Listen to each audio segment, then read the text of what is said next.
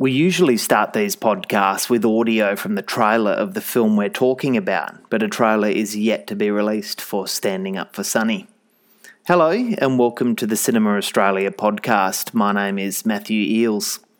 In this episode, I'm joined by director Stephen Vidler, whose new film, Standing Up for Sunny, is set to screen at Cinefest Oz in Western Australia at the end of August. It's hard to believe Standing Up for Sunny is director Stephen Vidler's first film since Black Rock, uh, a heartbreaking high school drama starring Simon Lyndon, Rebecca Smart, and Heath Ledger in his first feature film role. 22 years later, and Vidler doesn't miss a beat with this tender, clever, and very, very funny romantic comedy. As well as standing up for Sunny, we also dive into the making of Black Rock, as well as Steve's relationship with the late Heath Ledger. Steve shares a beautiful story about Heath about a quarter of the way through. Anyway, enjoy. He does have a conscience in some way, but he's kind of like a uh, just a, a madman who can outdrink, outlast, out out fun everyone all the time. Luke's interpretation of that was uh, probably more extreme than what I had written on the page or envisaged myself. The day that we were going out to shoot the open water scenes, we were told that there were some dead whale carcasses that were bringing in real tiger sharks and great white sharks, and they'd been sighted in the area. We were told not to go in the water. But I could just see instantly that how talented Rhiannon was, and there was just it really blew me away. There is still a bit of a, a boys' club out there for sure. And also with Dee Wallace, she gave me great input on the script for this to make her have a very pro choice stance throughout the film. And the simple fact is, the movie, the whole thing occurs because a right wing guy blows up a clinic.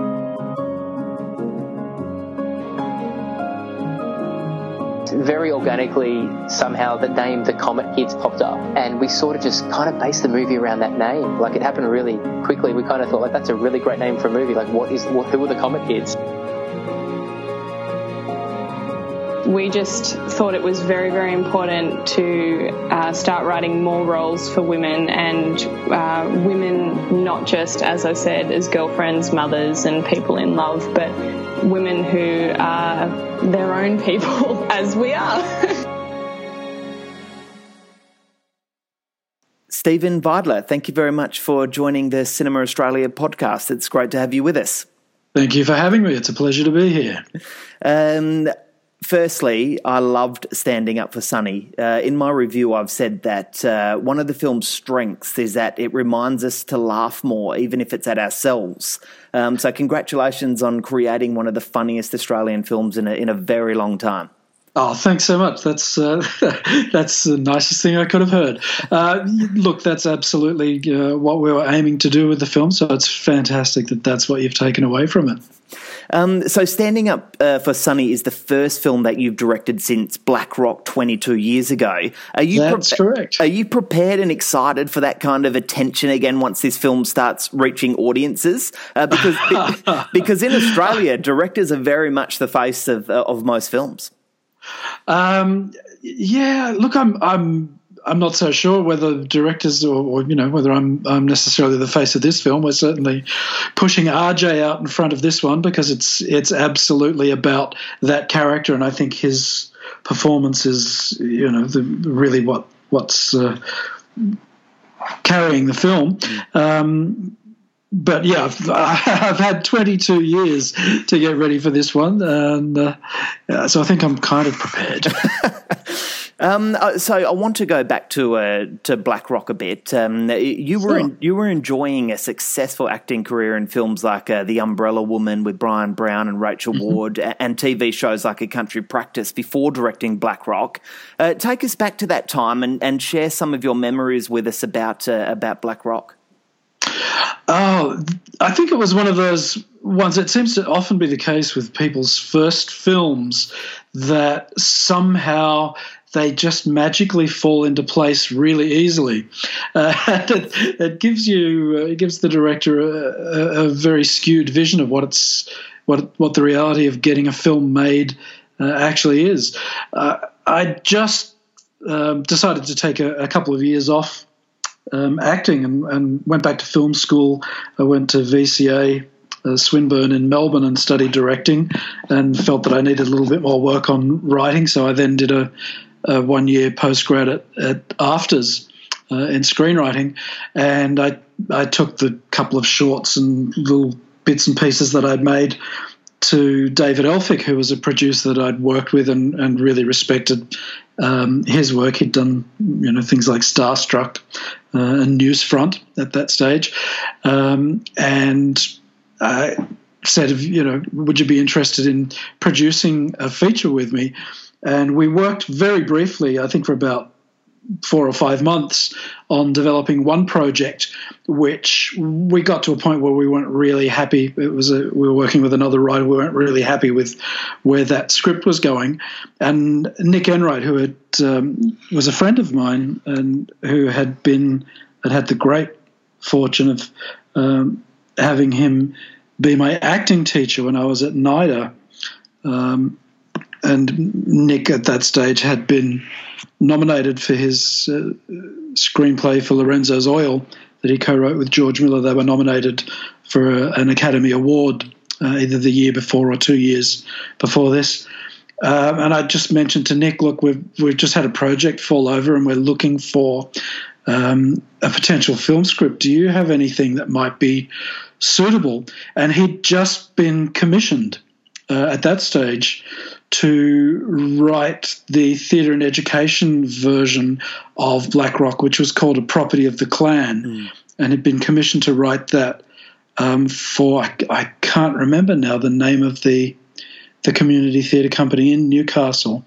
So he'd just been doing all of the interviews with um, the local kids and all of his research, and he invited me to come to um, uh, like a full dress rehearsal kind of you know a, a preview run through, and I was just blown away by this amazingly powerful piece of um, small community theatre. And he'd been commissioned off the back of that to then write the main stage version of that, um, which became Black Rock the Play for Sydney Theatre Company. So we developed the screenplay um, in in tandem with him developing the main stage play.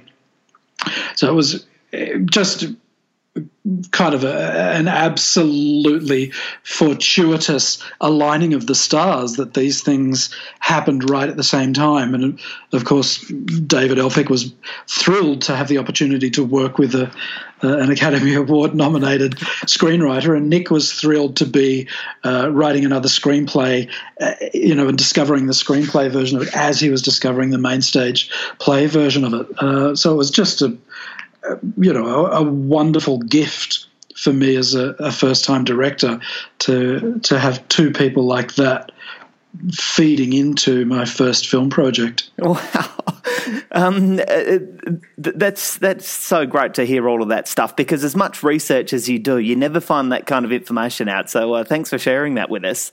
Oh, um, pleasure. Uh, the film wasn't uh, without controversy. I mean, people protested against the film because it's based on the murder of schoolgirl mm. Leigh Leigh, and uh, and it's partially filmed in Stockton, where her murder took place. How did that impact you uh, psychologically, and did it impact your creative approach to the film? Um, it it was something that we were extremely um, sensitive to and, and aware of, and we made approaches to um, Leigh Leigh's mother um, and um, you know through her lawyers and let them know what we were doing at every stage and said that we were doing this and they had been aware of the uh, the community theatre piece, which um, there was the only resistance really was it was obviously quite confronting for um, family. Um, but what we tried to make clear was that we weren't telling that story. We were telling a, a similar kind of story. Uh, it's it's not in any sense, you know, a rip from the headlines. This is the actual story of what happened because we didn't have that information and we didn't want to intrude on the the family, you know, to, to get the kind of personal insight into them and and and into Leigh. Um, but we felt that the story of a group of young people who closed ranks against the law and, and against the investigation into this young woman's rape and murder um, was something that was really important for us to explore. Uh, as as part of our national culture. I mean, it's we really saw it as the dark side of Australian matehood, and there's you know, it's something that's been lauded and and and held up as a great virtue um, of you know the Australian male, but there is a dark side to it, and a, and a kind of fuzzy boundary at which that loyalty to your mates becomes greater than loyalty to what is right, to what is ethical, to society at large, and to the law. And we thought that was a really important thing to explore. And we thought it was particularly given the experience that Nick had had in interviewing and working with these young people in the area and seeing how kind of torn apart that community was and how divided it was around this issue. He thought it was an important thing for them you know, to be able to unpack through um, you know an accessible kind of storytelling medium in uh, in film. Uh, did you ever have a discussion uh, with Leigh's mother regarding the making of the film uh, uh, once the film came out? No, we we tried to make that contact, and and for very understandable reasons, and I absolutely respect this. I, I have, uh, we, my wife and I had our um, young daughter at that that time she was three at that stage. So when you have small children, you you realize how incredibly ferociously protective you are of them, and mm. that to some extent they are absolutely your whole world. And I can't even begin to imagine uh, what her experience was of what what pain she had gone through. Um, so you know we were completely respectful of her desire not to talk to us. Um, but you know, we we the offer was there. We we were very willing to explain what we were doing and and um, you know to to try and communicate that. But, but, for understandable reasons, she she didn't want to have any discussion. Yeah, I think uh, what you guys, I think what you guys were trying to do with the film really does come through. Um, um, you had a very young cast, including a brilliant uh, Simon Lyndon, uh, Rebecca Smart, yes. Justine Clarke, Jessica Napier, and of course uh, Heath Ledger. How did you go? And, ki- uh, sorry, yeah, and, and Bojana Novakovic, who uh, was 15 turning 16 at that stage. And it was just one of the bravest pieces of screen acting I, I, think I you know am aware of. She was incredible. It really is. I remember seeing the film in school and yeah boy oh boy did it have an impact. Um, how did you go keeping this energetic and uh, an enthusiastic young cast of actors in line? um, it was a little bit like herding kittens uh, at some times, but the upside of that is with all of that energy and enthusiasm, if it's channeled in the right way and if it's if it's directed towards the right things, mm. there's just an absolutely uh, I, I, can't think of the right word, just a, a boundaryless commitment to the moment. Mm. Um, they absolutely threw themselves into every moment, no matter how confronting, no matter how unflattering to them personally. They they were just all incredibly brave in going where they needed to go, mm. and certainly, you know, the the performances were not necessarily polished, and you wouldn't expect them to be coming from a bunch of you know fifteen to nineteen year olds. Mm. Um, but yeah, I was so proud of those kids with how brave and how open they were. Mm.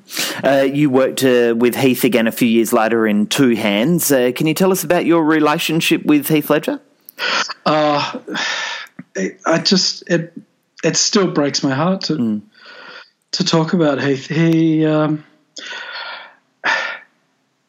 well, let's start, let's start at the beginning. Heath was the first person that we screen tested. We actually tested him for the lead role, and uh, we, my wife and I, recently sold up our house in Sydney, and we were unpack, unpacking everything, and I found the the original VHS tapes of Heath's screen test for the role of Jared in Black Rock, um, and as I said, he was the first actor that we tested for that role, Christine King, our casting agent, had uh, cast Heath in what I believe was his first, uh, and I think uh, I'm right in saying at that stage his only other screen role, which was an ABC television series called Sweat. Mm. Um, and Simon Baker was uh, was in that as well, uh, and Heath had played a an Olympic cyclist, you know, a cyclist in training for the Olympics,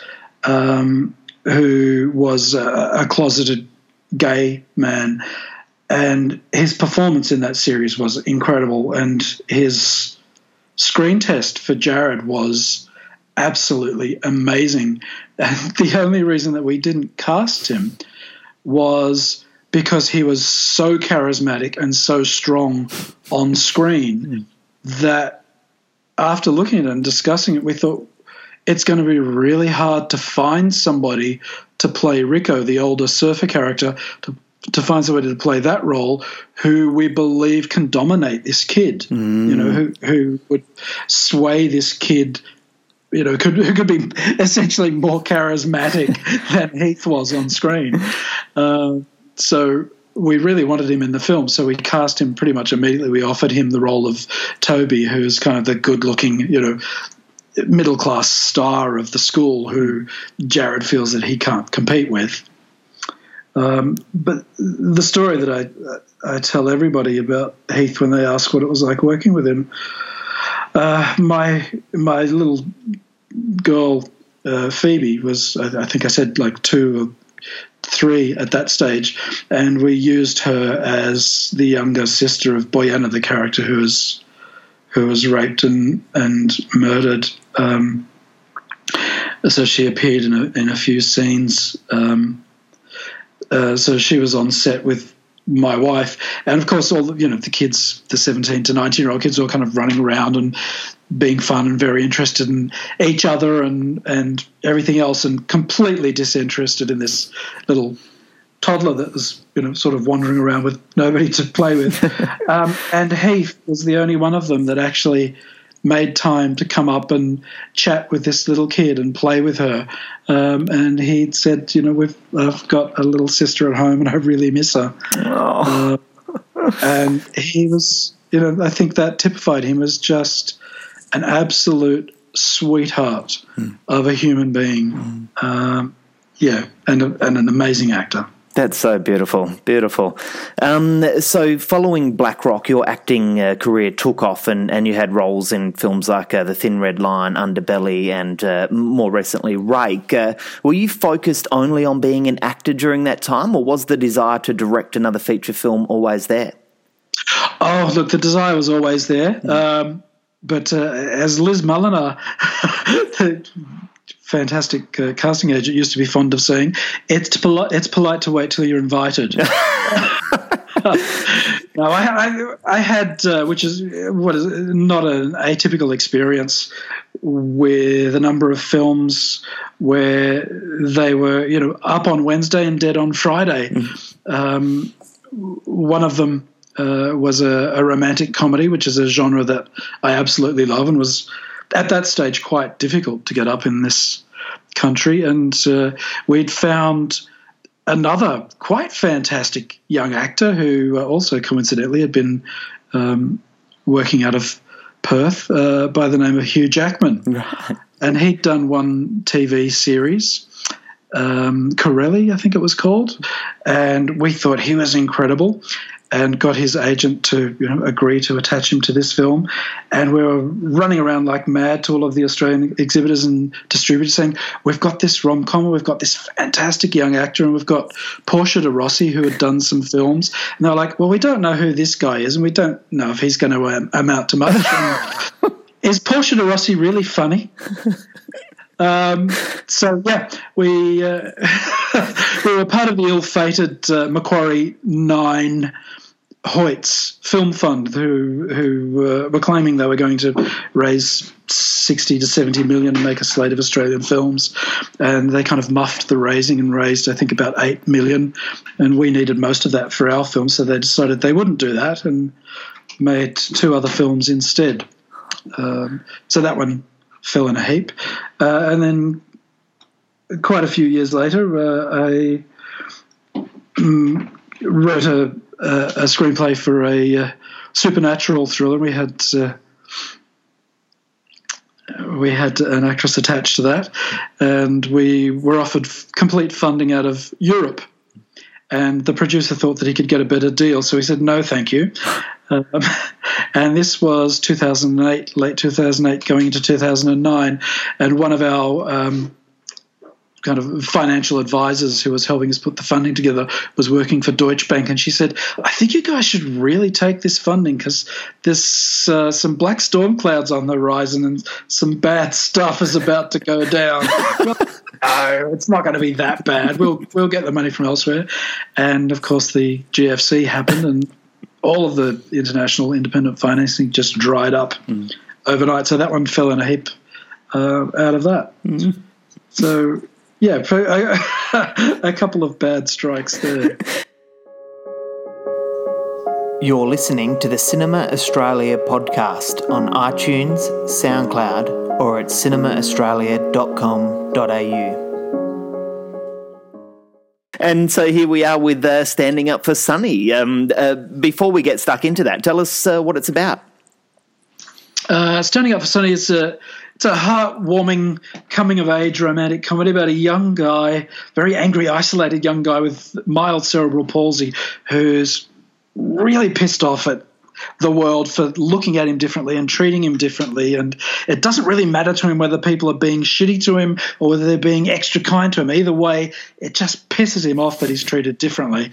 Um, he's got a real chip on his shoulder. Mm. And he lives alone, he works alone, and he likes it that way. But because he's living in subsidized housing, the commission moves in another guy into his two bedroom apartment, and the other guy's this completely boundaryless, huge, blind Samoan guy who kind of takes up a lot of space. So he's trying to escape from him. He goes to the pub to, you know, drink away his sorrows, and he can't even escape from it there. While he's while he's there, the girl that's on stage trying to do some comedy is heckled by this drunk asshole, and our guy just loses his shit and rips into this guy in a really hilarious way, and everybody thinks he's fantastic and funny.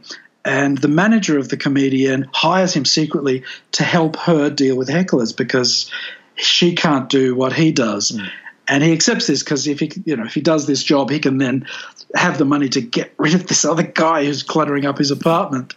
And in the process of working with her she completely doesn't see him the way everybody else does. She doesn't treat him differently. And she calls him on his shit. And he starts to fall for her and he starts to fall for stand up but to get anywhere with either of them he needs to crack open that kind of protective shell mm. that he's built around himself and that he's built around his life. And of course, the second she gets too close to him, he lashes out and pushes her away mm. and tears down everything good that started to build up between them. Mm-hmm. But it's, you can never go back. No. You can never go back to your old life. uh, it's a very clever film, and the screenplay is razor sharp, and the comedy is is real laugh out loud stuff. Uh, where did oh, the where did the idea for it come from? Oh, it, this one was a long time in in the making. It was initially I wrote it as uh, as a play, as an ensemble piece. Um, with most of the characters, I, would written them for actors that I knew and loved and had worked with who are very, very funny people who drew on their own insecurities and their own personal problems and issues for their comedy. And I wanted to write something for all of them and bring them all together. And and this piece was called stand up therapy and it was about a, a therapist who had a group therapy group who he just couldn't keep control of, and decided that he'd bring in a, a stand up comedian to work with him as kind of a fun thing. And the comedian was like, hey, you know, you guys are really funny and you could get up on stage and tell the world about all your problems and that'd be really funny. And of course you know it, uh, just opens up a pandora box and um, creates more havoc than than it cures. And i realized it was probably a bit kind of sprawling for a play so i rewrote it as film. And that ensemble piece got into um, screen new south wales have a fantastic they're now Create New South Wales, yes. fantastic development lab uh, called Aurora. Mm. And I was lucky enough to get that project into Aurora and even luckier to work with an amazing woman, um, Meg Lefauve, who is um, a producer, writer, script developer. She wrote Inside Out for Pixar and uh, Captain Marvel for Marvel. Wow. And uh, I was lucky enough to work with her as my mentor on this project, and she read the ensemble piece and said, "What you have here is an amazing story about this character, Travis, the guy with cerebral palsy, mm. and this girl, Sunny, um, the girl with bulimia. Forget all of the other characters; um, they're fun, but you know that, that's all kind of banter and filler and clutter. The real story is about these two. Mm. So go away, pare it down to these two. Um, and at that stage, it was kind of a, a missed opportunity at romance. Mm. Um, you know, as I was talking through the story with you, I, I, got to the point where he'd kind of, you know, reacted badly and lashed out and tore it all down. Mm. And in in the play, that's where I'd left that character. And she said, "We want them to get together at the end. Come on, give us a give us a happy ending, for God's sake." Uh, so I. Uh, I bowed to her wishes uh, because she was right, and that is what the audience wants. And uh, the the end pro- the end product of that workshop was pretty much the the script that we shot wow. with uh, with a few minor adjustments. um, I'm going to ask a question outside of the box here because uh, I love drawing parallels while researching an artist's uh, career. Uh, you were in The Umbrella Woman with Bryan Brown, as we spoke about earlier, and, and Bryan Brown's name in that film was Sunny. Uh, and one of the main characters in this film is Sunny, obviously. Is there a creative connection there? There is absolutely not a creative really? connection there. It never even occurred to me. there you go. Uh, no, he was he was Sunny with an O. Yes, she's Sunny with a U. Yes. No, where, actually, where Sunny came from was uh, the original title that I had uh, worked on that had come out of the Aurora process was the wrongest guy, mm. which is still a line in the film mm. that you know the the the asshole um, radio star boyfriend catches her out when she's working on the radio with him and says, "Who's the wrongest guy you've ever dated?" Yes. And then um, Travis picks up on that in one of his stand-up routines, and he says, "I may always be the wrongest guy, but," um, and that that had been the title of the film. But there was a, a, kind of a raft of other films with you know the other guy and the wrong girl and mm. the you know that were too similar. Uh, so we decided we needed to come up with another title. Um, and the the character of Sunny originally had another name, and we were just scouting around for things that had stand up in them and they're standing up for her. And so, you know, we changed her name because we thought standing up for Sunny had a nice ring to it. There you go. And it's nice and bright and shiny. yeah, bright and shiny like she is, yeah. Um, you managed to nab a bona fide uh, star in RJ Mitte. And uh, I read an interview with RJ recently uh, where the interviewer asked him how he became involved in this film. And his answer was simply, they asked me to be in it. Um, but, but, I imagine there's uh, more to the story from your point of view.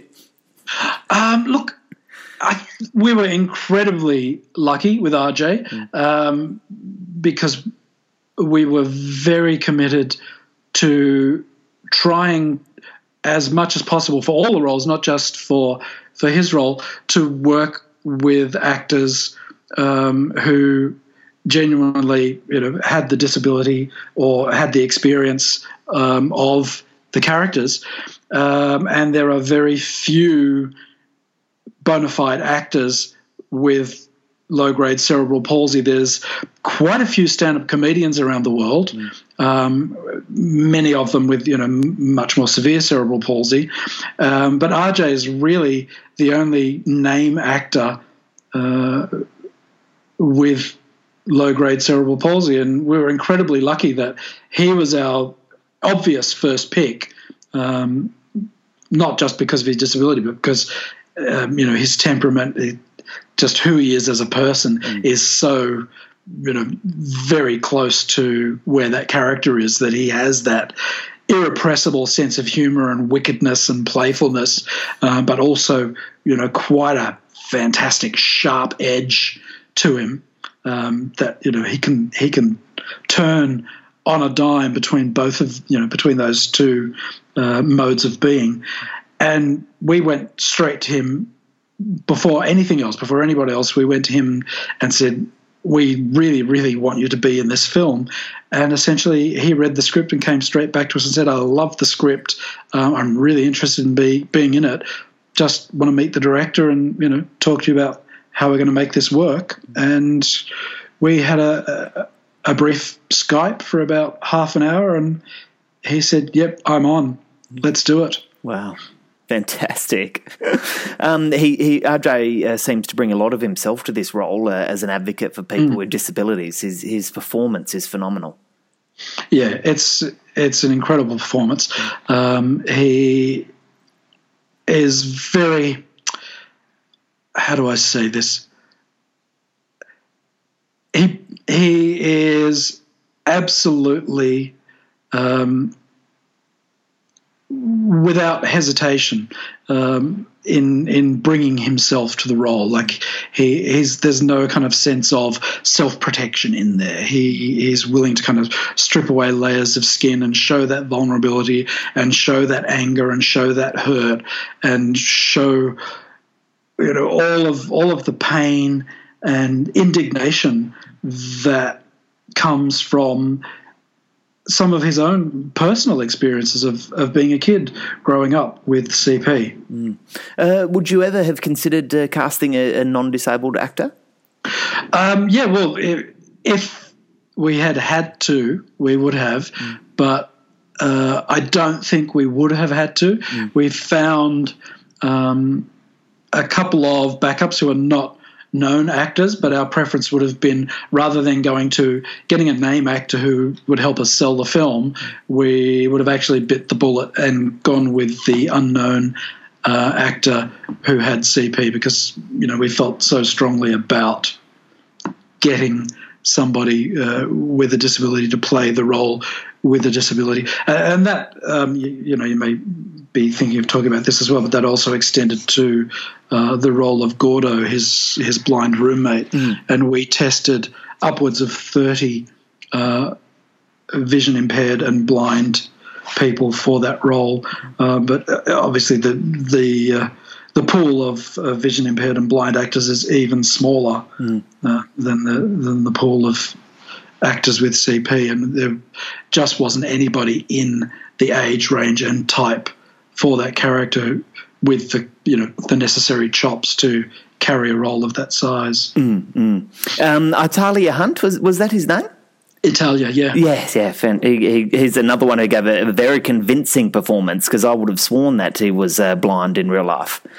Oh, Italia is is absolute find. I mean, he's like he's like a giant living cartoon character. He's hilarious and funny and witty and has great comic timing and is just the sweetest individual, mm. which is fortunate fortunate because he's a bloody giant. Yeah. Uh, but he he worked um, for about a week with one of the vision impaired guys, a profoundly blind uh, guy who auditioned for the role, but you know was was very inexperienced and um, as I said, just in terms of being able to hit the the beats and the moments that were required for the credibility of the performance wasn't able to do that but very generously said look i'll offer my services as a consultant mm. so italia spent time with him um, and basically got trained how to be a blind guy. He uh, he he had to walk around with the guy being blind for a couple of days and went through the guy's daily routine, you know, walking to the shops, catching the bus,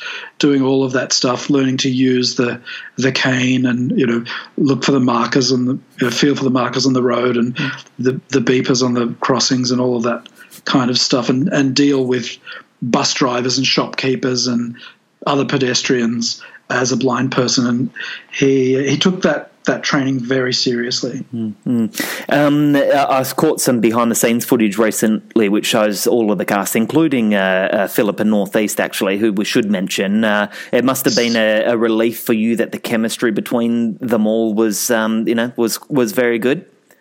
Uh, it was magic from from the first moment they met, mm. and it is it is such an unknown that you, especially when you're casting uh, people from different countries. Italia um, did his screen test in Auckland. RJ didn't test, but he was in LA until rehearsals. Pip um, I, got to meet in person and work within the room, um, and we we looked at probably upwards of fifty young actresses for that role and some terrific. God, there are some amazingly talented young women um, we are just absolutely crushing it in terms of producing amazing acting talent. And I think particularly the young women. Um, and yeah, she was a, she was a standout. She just had that bright, sparkly, irrepressible energy and, and playfulness, and then could just turn that, you know, um, in, in the blink of an eye into something very dark and kind of self-loathing and uncertain and vulnerable. And she was amazing to work with, just a consummate professional. But yeah, as you say, the chemistry, you don't know. You have three individual people who are all fantastic, mm. and sometimes you bring them into the room together and you kind of, you know, it's like mixing colors. You just end up with a mucky brown. And sometimes you bring them together and you end up with this wonderful sparkling rainbow, which I, I think is what we got. They just bounced off each other in a wonderful way. They do. Um, I've got a couple more questions. Um, yeah. so, so Arj Barker, uh, Akmal, mm-hmm. and uh, Becky Lewis have this yes. hilarious group cameo yes, in the yes. film. um, uh, it got me wondering uh, whether you're involved in the local stand up comedy scene at all, or, or if you just thought uh, it would make a great setting for the film?